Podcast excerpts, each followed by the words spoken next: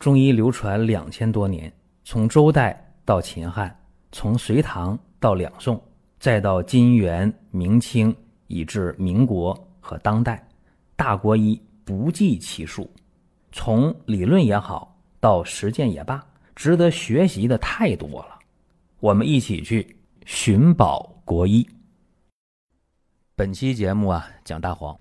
一说到大黄，很多人认为说：“哎呀，这我了解啊，大黄啊，泻热通便呢。”哎，这个电影里边、电视剧里演过这个是吧？给给下点大黄药里边，然后就拉稀了。怎么说呢？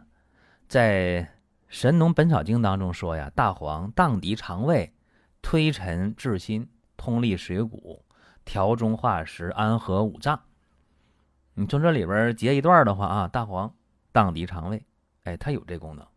但是啊，今天我要讲的比这好玩多了。今天我讲的是用大黄啊解决多年的间断性发热。你看，一说到发热，又有人紧张说：“哎呦，说你现在发热，那得去那门诊，特殊的门诊啊，你 发热这事儿还不能乱治呢。”对，特殊时期。那么咱们讲的是一个一般状态下啊，这么一个病。就是过去呢遇到这么一件事儿，今天呢拿出来跟大家讲。大黄这味药，性味苦寒，清热呀、泻下呀、去瘀呀、攻急呀等等等等的作用。咱们讲一个病号啊，女，五十八岁，她是。每隔一个月就发热发烧这么一回，这一发烧就持续一两个星期，全身都不舒服。一发烧多少度啊？三十七度多，三十八度多啊，这么个情况。三十七度以上，三十八度五左右。这个呀，大家说那到底啥病啊？一发烧发二十年呢？这每个月基本来一回啊，隔一个月来一回。查过，以为是这个扁桃体炎啊，扁桃体切了，还发热。做各种检查，用各种药，各种抗生素，各种消炎药，各种感冒药，用的都不计其数了。那二十年下来，你想想，然后也排除伤寒了，排除这个布氏杆菌了，排除风湿热了，也排除血液病了，排除了各种疑难杂症啊。最后呢，呃，有意义的指标是什么？就是那白细胞略高一点以外，你查别的都查不出来。最高也是三十八度五、三十八度六，啊，反正也没再往上去。这一发病，你想一烧就一个星期、两个星期，什么感受啊？这人就浑身发冷呗，发烧了，浑身冷啊，烦躁啊，郁闷呐。然后一一发汗，出黏汗呐，口干还不想喝水，然后这人折磨的二十来年，你想想，脸上是晦暗无光的，面色特别不好。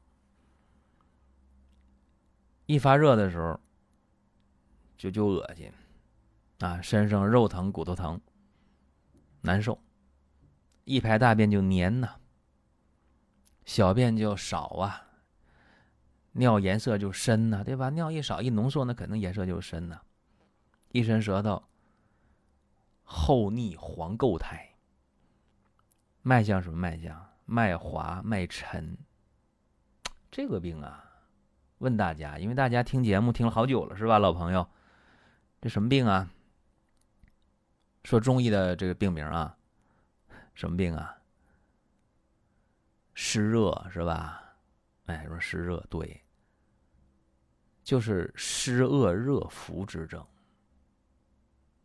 你理解为湿热就可以了。那用什么药啊？有人说，这得清热化湿啊。哎，这事儿对不对？先不说啊，咱往下分析这个方怎么用。杏仁、白蔻仁各十五克，薏仁二十克。滑石、通草、半夏、淡竹叶、厚朴、黄芩各十克，大黄五克，正常煎三次啊，一次呢煎二十到二十五分钟，三次药汁兑一起，饭后半小时喝。早中晚一天喝三次这一副药啊，喝完一副药下去了，出汗呐，特别畅快，哎呦，就不是那么黏、那么腻的汗了，不是堵毛孔的感觉。然后这个心口窝这块、胃这块堵的那种感觉减轻了，然后肚子咕噜咕噜响，哎，排大便很很顺畅，并且呢没有黏啊，没有肛门热乎乎的感觉。大便就不黏腻了，一副药，然后当天晚上，哎呦，这这烧就退下去啊，从三十八度五、三十八度六就降到了三十七度二、三十七度三左右，高兴了，睡得挺踏实，有效啊！第二天早上起来，高高兴兴煎药喝药，又喝一天。两副药喝完，体温恢复正常，不烧了啊，不热了，太高兴了。高兴没多久啊，高兴两个月。平时一个月一犯病嘛，高兴两个月又犯病了，还是这个发烧热，浑身都不舒服。怎么办？家里备着药呢，上次那药有效啊，就备了好几副药，来吧，接着喝。一副药又缓解，那缓解了，再来一副药，症状又没了。哎呀，这高兴！那高兴之余，得琢磨这个病怎么回事儿。因为他那舌苔特别黄、特别厚、特别腻嘛，黄腻垢苔，就那舌苔看着很不干净那种感觉。然后他说，平时啊，我还是排便不舒服啊，这喝药。喝两副药就痛快，不喝药排大便还是黏还是腻，说明什么？湿邪呀，湿邪在哪儿？在肠间，在肠道是吧？湿邪久居肠道，对吧？运蒸气血，所以说，用老百姓话讲，堵一段，堵一段，堵一段，哎，堵到一定程度，这太热了，哎，肠道的这个热导致体温上来了。或者说啊，有外界的一些风啊、寒呐，一带动，哎，感受外邪，它也会发热。正常谁还不感个冒呢？感冒发烧、头疼脑热都有可能。加上你内里呀有这个湿热，运毒于肠间，那怎么办？邪气不仅能在气分，还能入血，比较深。一般的清热化湿药不灵验的。我们在听节目的过程当中啊，想说的话、想问的事儿，可以通过评论来实现。如果说身边人也需要这个内容，你可以转发一下。再有啊，就是关注的事儿，点关注不迷路，下回还能继续听。另外，大家可以关注一个公众号，叫“光明远”。阳光的光，明天的明，永远的远。这个号啊，每天都有内容的持续更新，方便大家了解最新的动态。点赞、关注、评论、转发这几个动作一气呵成，感谢各位的支持和捧场。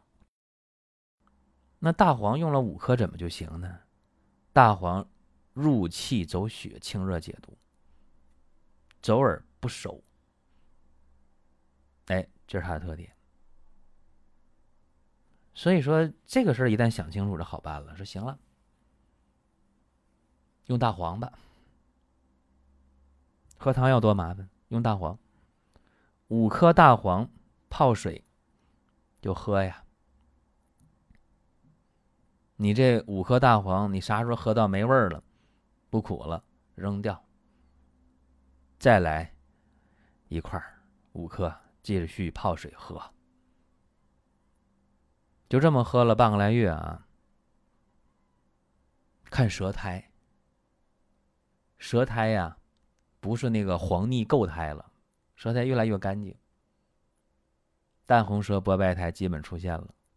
哎，好了，大黄不用喝了。可以留意一个公众号啊，光明远，阳光的光，明天的明，永远的远。为啥不用喝？因为它排便也也顺畅了，出汗也能出透汗了，也不郁闷了。不喝了呗。不喝之后，饮食上注意啊，别去触碰那些不该吃的东西。哎呦，辛辣、油腻、刺激的，是吧？那些让你有食欲的东西别吃了，清淡、营养、易消化饮食就可以了。说句题外话啊，就今天有很多人用点中药，哎呀，大夫，我我我我腹泻了，哎呀，我肚子不舒服了，怎么回事啊？是不是喝你药喝的？药没有问题啊，这方子起码没有问题，你抓药的地方如果对也没有问题。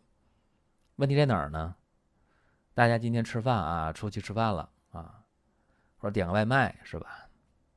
这个东西谁能保证食材原料的，是吧？这我就不细说了。谁能保证那油又怎么样呢？对吧？或者说啊，你在家里边吃，你可能也会口味弄得重一点，这个这个饭菜。